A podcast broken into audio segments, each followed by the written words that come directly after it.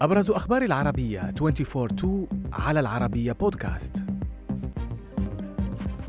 رجال إيرانيون يرتدون الحجاب تضامنا مع زميلاتهم. مسؤول ياباني يحذر بلادنا ستختفي من الوجود. توأم شهد أبكر ولادة في العالم يدخل موسوعة جينيس. في احتجاج ساخر على فرض النظام الإيراني ارتداء الحجاب الأسود على جميع العاملات. في الصيدليات انتشرت على مواقع التواصل صور لإيرانيين صيادلة يرتدون الحجاب كتضامن مع زميلاتهم. منظمة الغذاء والدواء الإيرانية كانت أصدرت تعليمات للصيدليات تقضي بأن على جميع النساء العاملات في الصيدليات ارتداء حجاب أسود. ويجب على مؤسس الصيدلية الإشراف على تنفيذ هذه التعليمات. وكانت وسائل إعلام محلية أفادت بإغلاق عدد من الصيدليات والمكاتب الطبية خلال الأسابيع الماضية وذلك بسبب عدم مراعاة ارتداء الحجاب الأسود. أثار تصريح لوكيل مجلس الشيوخ في مصر بهاء أبو شقة حول مدخرات وتحويلات المصريين بالخارج أثار غضبا كبيرا وسخرية واسعة أيضا على مواقع التواصل الاجتماعي. وسائل إعلام محلية نقلت عن أبو شقة مطالبته باستقطاع نسبة من تحويلات وعائدات المصريين بالخارج لمصلحة الدولة كرد الجميل لبلدهم التي ربتهم وعلمتهم على حد وصفه.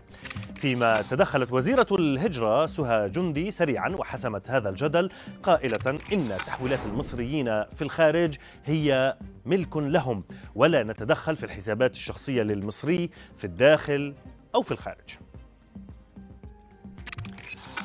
إلى اليابان هذه المرة حيث حذرت ماساكو موري مستشارة رئيس الوزراء الياباني من أن بلادها ستختفي من الوجود ما لم يتم اتخاذ إجراءات سريعة للحد من تباطؤ معدل المواليد في البلاد.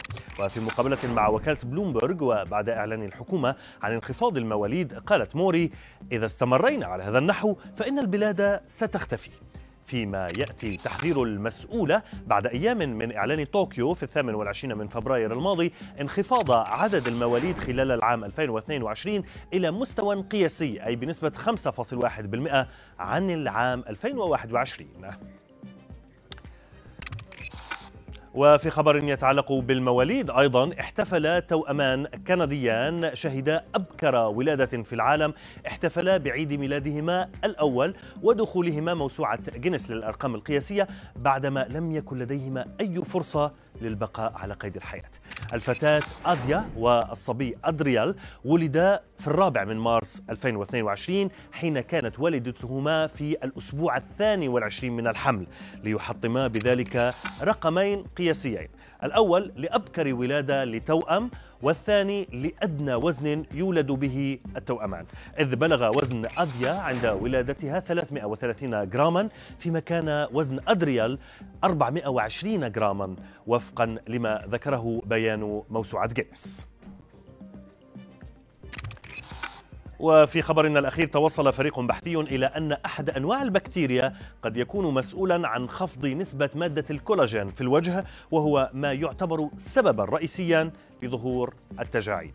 مجلة فوكس الإيطالية أوضحت أن دراسة علمية جديدة كشفت أن ميكروبيوم الجلد وهو مجموعة الفطريات والبكتيريا والفيروسات والعث الموجودة على جلدنا كشفت أنه يحتوي على بكتيريا تلعب دورا في ظهور التجاعيد فيما يحاول العلماء حاليا البحث عن كيفية أو في كيفية الحد من آثار تقدم العمر عبر دراسة هذه البكتيريا بشكل معمق.